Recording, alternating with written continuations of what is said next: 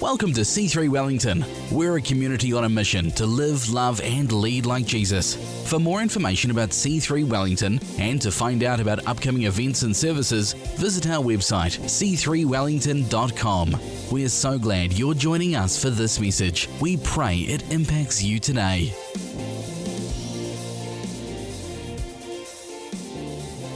Twenty twenty one, here we go. Who's ready for 2021? Come on. I remember last year we kicked off, and oh man, I was like Vision 2020, and we had this uh, sense of what God's going to get up to in 2020. And, and 2020 was a weird year. Wasn't it such a strange year? And I know I've said this before, but I don't feel like as a, as a, a global community we're out of the woods yet with, with COVID and things like that. But New Zealand has done remarkably well. And uh, come on, believing that 2021 is good. It doesn't have the same thing. Vision 2020 sounds great because, you know, the 2020 vision thing. Vision 2021 doesn't sound quite, has a quite same ring to it, but anyway, I'm excited for this year, and uh, uh, it's been great having a, having a break. Who's enjoyed having a bit of a break? And uh, who's feeling rested? Any rested people in the, in the room? A couple of people feeling rested? Who was like me then when you got back to work, I was like hopping on a treadmill already going full tilt, and you're like, oh my gosh, yeah, we're away again. And uh, I think the good thing about uh, it feeling like I was exhausted uh, third day back into work, I was like, is it the weekend yet? I'm, I'm trashed which must mean that I managed, managed to slow down. So that's, that's a good thing. And so uh, I appreciate you, church community, um, just supporting the fact that we do take a break as a church community through the end of December and January. And it's been great coming back with Sunday socials. Who's enjoyed those? It was great last week at Eastbourne. So much fun and just chilling, relaxing, lying around and hanging as a church community. But we're back into it this morning, our first Sunday gathering here in the town hall. And I'm excited for what God has got for us this year. And, uh, and here's the thing I've, I've, uh, we had our first leadership um, meeting on Zoom. Where we were back. I had two Zoom meetings on the same day, and I thought, oh my gosh, because I mean, I wasn't a Zoom guy before COVID, and then COVID hit, and I became a Zoom guy, having to do Zoom meetings and and I got who got Zoom fatigue? I got super Zoom fatigue through COVID, and then had two Zoom meetings in the same day. After not doing one for ages, I had to do an interview for the gentleman for my for a role at work and uh, on Zoom, and then we had a ministry lead team meeting on Zoom. And, and, and here's one of the things that we were putting to the team, and I'm really passionate about for this year is we need to be a year where we increase our prayer. This needs to be a year where we increase our prayer output. I believe that prayer does the heavy lifting. Amen. Prayer does so much more than we can do in our own strength. Prayer it just it just it just gets us aligned with heaven, gets us cooperating with the Holy Spirit, allows Him to download into us, allows us to that alignment is so critical. And and so I really believe that this year needs to be a year where we're increasing and stepping up our prayer as individuals and as a church community. And so this morning, I wanted, if I thought there's one topic I wanted to kick off the year with, it's this topic of prayer. And I'm very grateful to Craig Groeschel and Life. Life.tv, or they, I'm not sure, they've got a weird church name. It's like Life.tv. What, who names a church .tv? They do. But, uh, hey, it's so cool. They're a huge, amazing church, and they have a lot of open resources and free resources for, uh, for church pastors and churches to be able to access. That video and this slide is from them. He actually put out a book called Dangerous Prayers. I've never read it. Apparently, there was a daily devotional on dangerous prayers, which Bex and some others did. I never did it. So I thank you, Craig Groeschel and team, for your slides and your video. This message has got nothing to do with his book, uh, unless unless unless the Holy Spirit just downloaded that into me because I haven't read it or seen anything about it. But I just want to give props where props are due. Uh, but I've got three prayers that I want to talk to you about this morning. Three what I call dangerous prayers. Dangerous prayers. And I'm challenging you this morning. Are you going to be a person that wants to pray dangerous prayers in 2021? I know that when God called us to plant this church, He called us to plant a church that was risky in faith and bold in action and something happens, and, and what I realize is as go, goes my prayer life, goes my passion. As goes my prayer life, goes my go, goes that risky faith and boldness. And so I'm just, I don't know about you, but I want to get that boldness back. I want to get that faith back. I want to get that prayer in action. Anyone with me this morning? And so I hope that by the end of this message series, you'll be a message, excuse me, this morning, you'll be like, yeah, I want to be praying those dangerous prayers too. I believe as we start to grab these prayers and make them our own, and, and, and, and they come from that place, things are going to shift in the atmosphere of your life. Things are going to shift in the atmosphere of this church. Amen. And if you're wondering why I'm sort of almost yelling, is because I haven't done this for a while. I just get passionate and I miss it. So I'm sorry if I get over exuberant. I'll try and calm it down. Uh, but before we launch into this, why don't we start by praying? Good place to start, right? Message about prayer. Come on, Father God, we thank you for the fact that we can gather again this morning as a church. We thank you for 2020, and we close the book we close that chapter. And we thank you that this morning we're opening the chapter of 2021 for our lives and for this church. And Father God, right now we declare that every promise that you've spoken over our lives, every promise that you've spoken over this church will come to pass. It will come to pass, God. We commit to, to the building of your church and the edification of your Son, Jesus Christ. Jesus, be lifted up, be glorified, be worshipped and adored, be seen in Jesus' name in this church and in your people. And we, God, Holy Spirit, we ask that you would speak to us this morning. Holy Spirit, we ask that you would speak to our hearts, speak to our spirits, that you would guide us, that you would lead us, that you would change us from the inside out. God, I pray that we'd have the boldness and the courage to pray dangerous prayers in 2021. In Jesus' name. And everybody said, Amen. Amen. All right, the first dangerous prayer I want to talk about is the Lord's Prayer. It's the disciples asking Jesus, How should we pray? You'll find this in Matthew 6. And I love that when the disciples asked Jesus, How ought we pray?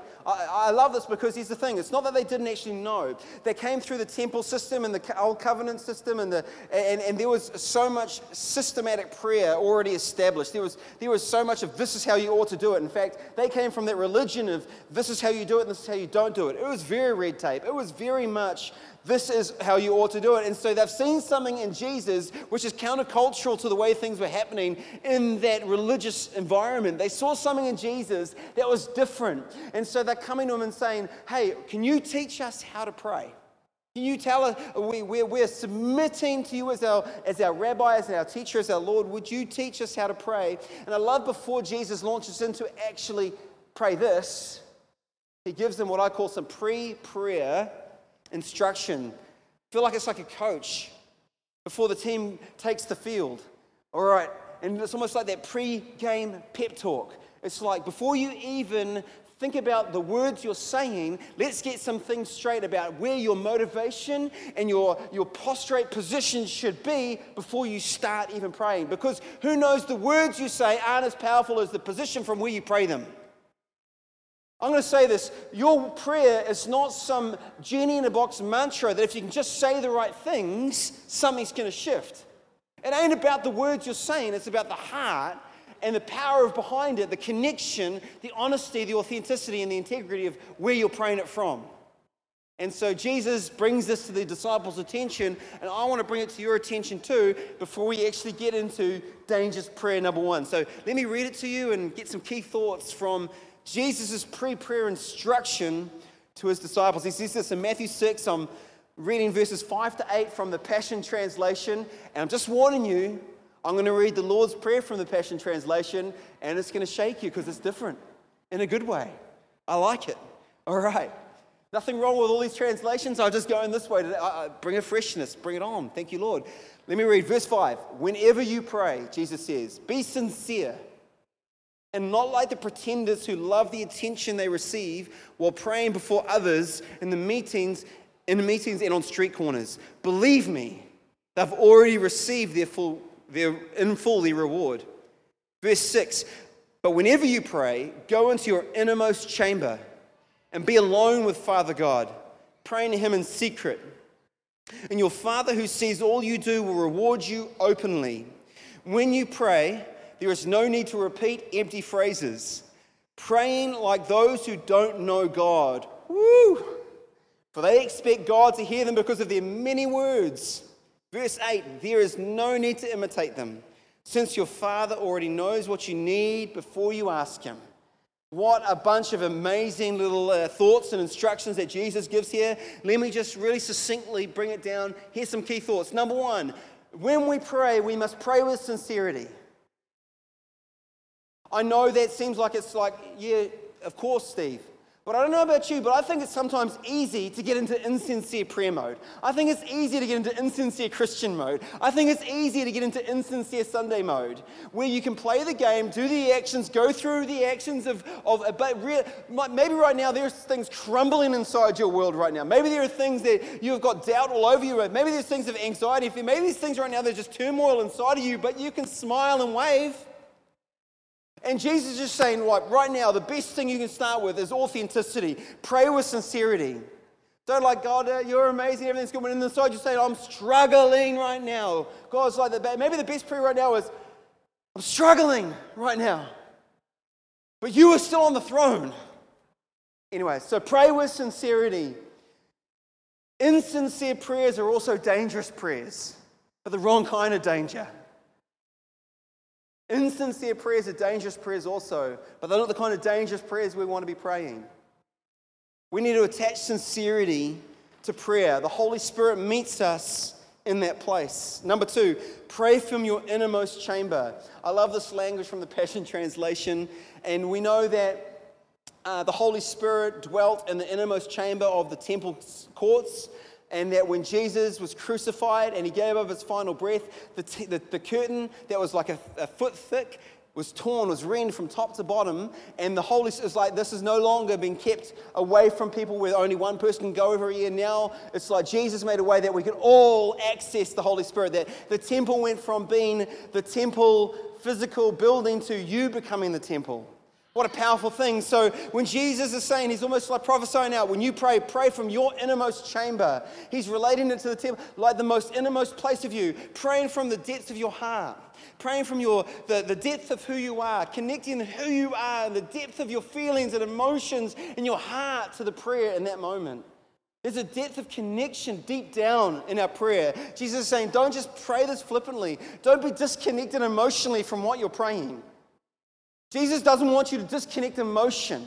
He doesn't want you to disconnect your heart. In fact, part of the battle is actually getting through our head to our heart. God didn't just die for the top six inches of you, He died for all of you. Amen? Jesus didn't die for six inches, your head, He died for your heart, that He would transform you from the inside out. Pray from the innermost chamber.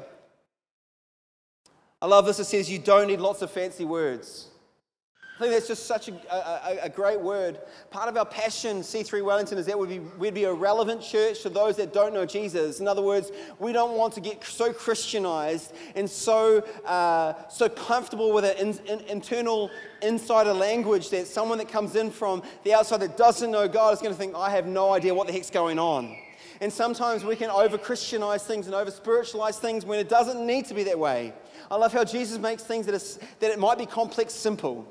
I love that whole the gospel is efficient and sufficient for everybody, and even a child can grasp it. It goes through every denomination, every demographic, every age group, every it just translates everywhere. I love that about the gospel of Jesus Christ. And here's Jesus saying, look, it ain't about fancy words. I, I imagine in that day and age that fancy words were put on a high pedestal. That if you knew the Torah and you could like quote it for, for verbatim, it was like, well, go ahead, you're the, you're the, you're the amazing prayer in this group. I, don't, I can't do that. No, I'm just saying, don't let the enemy shut you down and intimidate you that you need to have fancy words when you pray. Authentic stuff from the heart brings the Holy Spirit. Come on. Come on. And, and I just want to add one more thing to that thought. Pray the way you pray. Pray the way you pray.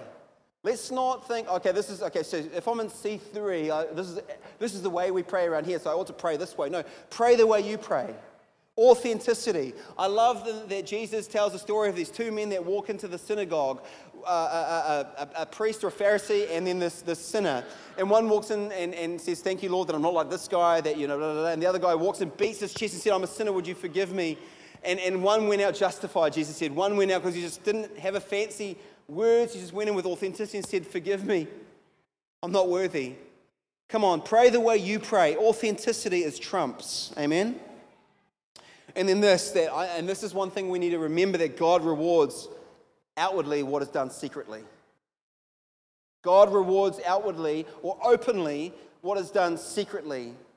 But the heavy lifting and the heavy work is done secretly. So much of your faithfulness is not outworked on a Sunday morning serving or, or, or whatnot. It's done in a secret place. In fact, uh, there's a, a, a, book, sort of Who You Are When No One's Looking. I'm trying to remember the name of the book. Can't quite remember it, but it was a challenging book. Who You Are When No One's Looking is actually the integrity of our lives, right? And so God rewards what is done secretly, outwardly. I just want to remind you that God is the, your rewarder that no one holds the keys to your life, that no person has the keys to your future, to the keys to your purpose. God can open doors that no man can shut and shut doors that no man can open. God will reward the faithful, amen? God will reward the faithful, amen? With like girlfriends and such, hey Caleb? Preach. Preach. Yeah, I'm serious, man. Houses, jobs, I know it's more than material stuff, guys. I'm just being facetious with Caleb. God rewards, you know, the greatest reward you can ever receive is the presence of God. there's nothing greater. If, you, if there's one thing that would, would trump everything, it's the presence of the Holy Spirit turning up. It's, it's making the, the reality of Jesus and his love for you manifest in your life so powerfully. That trumps everything. There's nothing greater than the presence of God. Love the, the, again the parable Jesus taught about the man that found the treasure in the field and sold everything he had to buy the field so he could have the treasure. There's nothing on this earth that will satisfy. So I'm being a bit facetious when I say girlfriends and you know jobs and things, but God also adds those things to our world. Amen. All good things come down from the Father of lights. Preach. All right, let's read this dangerous prayer. You with me? All right, here we go. Let's pick it up in verse 9. Jesus says, Pray like this Our Father, dwelling in the heavenly realms May the glory of your name be the center on which our lives turn. Manifest your kingdom realm and cause your every purpose to be fulfilled on earth, just as it is fulfilled in heaven. We acknowledge you as our provider of all we need each day. Forgive us the wrongs we have done as we ourselves release forgiveness to those who have wronged us. Rescue us every time we face tribulation and set us free from evil. For you are the King who rules with power and glory forever. And everybody said, Amen. Don't you love that translation? It's a bit off putting. You're so used to being able to say it, the Lord's Prayer. But I love this translation. How dangerous is this? Listen to this. May the glory of your name be the center of which my life spins and forms. And may, may your glory be my main objective. Now, remember Jesus' instruction. Can you pray this with sincerity? Can you pray this from your innermost being? Can you pray this with authenticity in your own words? Can you say, May your name, may your glory, may your be known be the most important thing in my universe? May everything spin towards that trajectory, and anything that doesn't, cut it off. Take it out. I want my life to be aimed at you. I want you to be glorified. I, I, want to be spent seeing your name lifted up and glorified. How dangerous is that prayer? Can you pray that prayer? That's a rhetorical question. Don't lift your hands. Can you really say, Lord, I want my life to be spent making your name great? It flies in the face of culture which says, spend your life making your name great. Culture says you should be trying to climb to the top, get to the top, make yourself known, gain an influence, gain an opportunity, gain whatever. Uh, it cracks me up this whole thing of social media influencers. I'm a social media influencer. I mean, I'm, not, I'm just saying it's just, it's just a whole new realm for me. I'm, I am a little bit older, Gen X, so forgive me. But I'm just like, can my life be spent that God might be the influencer, that God influence rules, that, that, that through me that I might be made low on the down low, that he might be lifted up? I love the, uh, uh, John the Baptist, uh, the cousin of Jesus who passed the way for Jesus. He said, I must decrease so that he must increase. You know, he lost his head to the whim of a young girl dancing before Herod was beheaded. Jesus knew about it in the moment, and did nothing. Honestly, he, he, he if you look at the story, John's disciples come to Jesus and he says he, he, he preaches the, he, he brings the, the, the, the, the prophecy from Isaiah and he says what the Messiah will do.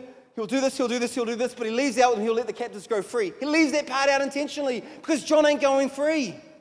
In that moment, he's not going free. But Jesus also says about John, no greater man has been born than John the Baptist. Because he, I need to decrease that he may increase. And he made a way for Jesus. Are you prepared to say with your life what Jesus is saying? This, this is a dangerous prayer. That my life will be spun in a way that you'll be glorified. And then all of my passion and motivation will be to see you lifted up. Christianity ain't for the weak, man. Following Jesus ain't for the weak. And I'm just saying it's very hard to fence sit this sucker. When we fence sit this sucker, we dry up, don't we? The Holy Spirit has got an all or nothing approach to this. It's a dangerous prayer. It goes on to say, manifest your kingdom. I'm still shouting. I don't know. I'm sorry, I'm shouting at you, but I'm so passionate. We'll call it preaching. Maybe it's preaching. Is it preaching or shouting? I don't know. Manifest your kingdom realm and cause your every purpose to be fulfilled on earth. Manifest your kingdom realm. May, as it is in heaven, be what it is in my world and the world I, I, I, move in and in the world around me and my community around me. Would heaven invade this place? You know that it says that when one person says yes to Jesus and decides to follow Jesus, that all of the heaven erupts. Could it be that when one person says yes to Jesus, that we erupt inside? Because we've just brought the kingdom of heaven to earth in that moment. As it is in heaven, is right now in my life. That I'm as passionate and as excited about seeing one person saved as, I, as, as, as the angels in heaven are. It's challenging stuff, isn't it? These are dangerous prayers.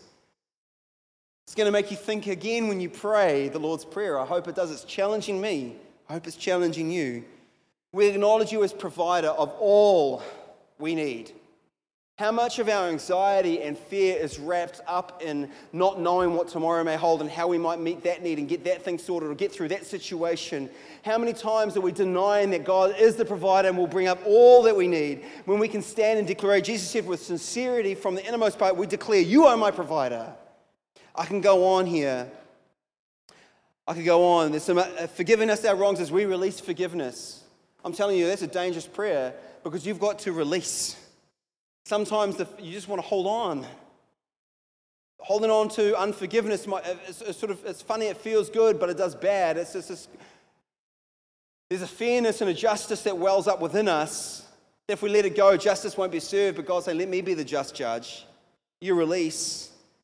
You don't need to carry that weight. It's a dangerous prayer to release and forgive and go lighter into your tomorrow. Rescue us when we face trials and tribulations, acknowledging that He is King, that He is the one that, uh, that you can't just get yourself out of everything. That you don't necessarily have the strength or the will or the ability to just get yourself out, that you might need the Holy Spirit, that you might need God to come through, that you might need a miracle and a breakthrough. These are great, dangerous prayers, amen? But let's move on to dangerous prayer number two. We join Jesus in the Garden of Gethsemane right before the crucifixion. We pick it up in Luke 22, verse 39 to 42. We read Jesus left the upper room with his disciples, and as was his habit, went to the Mount of Olives, his place of secret prayer. He has a place of secret prayer. I want to pause and challenge you to find a place.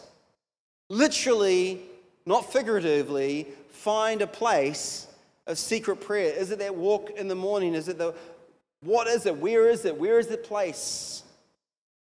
Who's seen the movie The War Room? It's a great movie. This woman develops a room where she goes to war and has her prayers, and it's, it's an amazing thing. And I'm saying, develop your war room, your secret room. Then he told the apostles, keep praying for strength to be spared from, from the severe test of your faith that is about to come. it's interesting that he's saying that the, the thing you need to do, disciples, for the test that's about to come, that's going to get you through it, that's going to speed you through it, is prayer. Again, I don't know about you, but sometimes I find that when I'm in trials, I should be going to prayer, but sometimes in that moment, prayer seems to not be the first resort, but maybe the last. I try my own, do things in my own strength, try to get through it on my own ability, and then when all else fails, Jesus here is saying that prayer is the thing that will get you through this severe test. And then verse 41, he withdrew from, this, from them a short distance to be alone. He, kneeling down, he prayed. Verse 42 Father, if you are willing, take this cup of agony away from me. Are you ready for the dangerous prayer? But no matter what, your will must be mine. No matter what, your will must be mine. What a dangerous prayer to pray. No matter what you think is best for you, no matter what you think is the right path for you, no matter what direction you feel you should take and step you should go, and attitude you should have, and whatever, it's, it's like, no, there's a submission that is required to God's plan and for God's purpose and for God's will to prevail over your life. Can you pray this prayer, my friend? Can you pray the prayer of no matter what? No matter what I'm facing, no matter what trials before me, no matter what, your will must be mine. Your desires must be mine. Your plans must be mine. What is in your heart must be in my heart. It's called having a posture of indifference. I'm not talking about indifference saying that you don't care, that you're nonchalant. I'm saying that you you only care about the will of God. And when it intersects and, and, and, and, and your will wants to go one way and God's saying no, go the other, there is a submission to the will of God.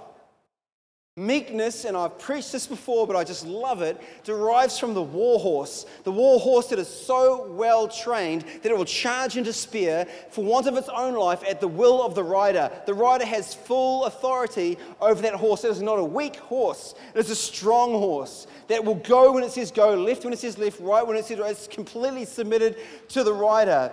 Are we submitted to the Holy Spirit? Can we pray, Your will must be mine? Can we have a position of indifference like Ignatius of Loyola, Iola, Loyola, Loyola, Loyola, who knows how you say it? Some old dude said, Trust me, back in the 1500s, so he's reasonably old. But this father of the faith, he said, To hear the voice of God, you must be willing to obey the will of God. To hear God's voice, you must be willing to hear it and obey it for, for bringing your preconceived notions and ideas to God for Him to bless them is a surefire way to never hear the voice of God. To make your mind up and bring it to God to stamp His blessing on is a surefire way that will never hear the voice of God. Can we say, God, this is what's in my heart? God, this is what I, what I, what I desire. This is the, direction I want to go. But I ain't taking a step unless you direct me. I'm not going that way. As it says in the book of Psalms, block off the path that leads to nowhere. Put a big X on that. I'm not going to get off the highway of my life. It's going to lead me on a detour. Block that path. Regardless of what I desire in my heart, I trust you. Can we pray that prayer? It's a dangerous prayer, isn't it? It's getting quiet in here. You can feed back. It's okay. It's okay. I just, I'll take that silence as you're just chewing on this, eh? Just thinking about this, chewing on this. Gee, Steve, 2021, and you're throwing this at his first Sunday? Come on, I want this for you. I want this for me. I don't want to go through the motions this year. Come on, I want this for us. There will be a people that have this passion to say, Come on, God, what you will, I'm on board. I'm on board. All right. Have you got the ability to take in one more dangerous prayer? Troy, you can come and join me. I've got one more dangerous prayer for you. Does this line up with anything in the book at all, or is this. Have you read the book? No, you've done the devotional, eh? I mean, I recommend the book. I've never read it, but I don't know. Go Craig Groeschel. We, we like Craig Groeschel around here. If, if you want a podcast to listen to, listen to his leadership podcast. Honestly, P.S. By the way, we're all leaders. We've all got to lead our lives. As we lead ourselves, God gives other people for us to lead and entrusts us with others as we learn to lead our lives. God increases that. You become an influencer for Jesus, social media influencer for Jesus. So get some leadership into your world. Craig Groeschel, you can't go wrong with, you could do far worse. Dangerous prayer number three.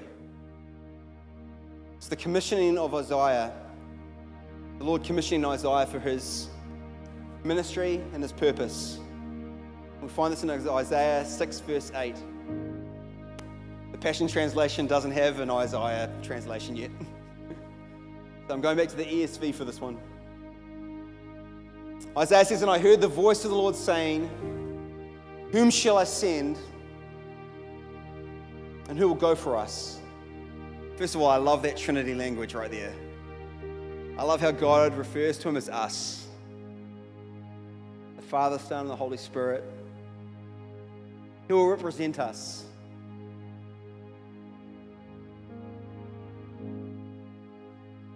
It says that the eye of the Lord is looking to and fro, looking for those that would put their hand up and say yes to God, looking for those faithful. To join Isaiah in his dangerous prayer when he said, Here I am, send me. Here I am, send me. A five word, dangerous prayer. God didn't muck around with Isaiah. The very next verse he says, You're going to say stuff, and they're not going to listen. You're going to prophesy out truths and it's going to fall on deaf ears. Oh, that's exciting. but I also know because of his obedience, when Jesus walked into the synagogue and picked up the scroll, he read from Isaiah and he read the messianic prophecy about himself through because Isaiah was obedient. Because Isaiah said, Yes, Lord, send me. Isaiah had no idea what he was going to transpire in his life, that he would be the voice of God, the voice, the spokesperson of God, that he would write down the words of God, and that Jesus would utter his words to start his ministry. What a powerful thing to be a part of history in that way, because he said, Here I am, send me.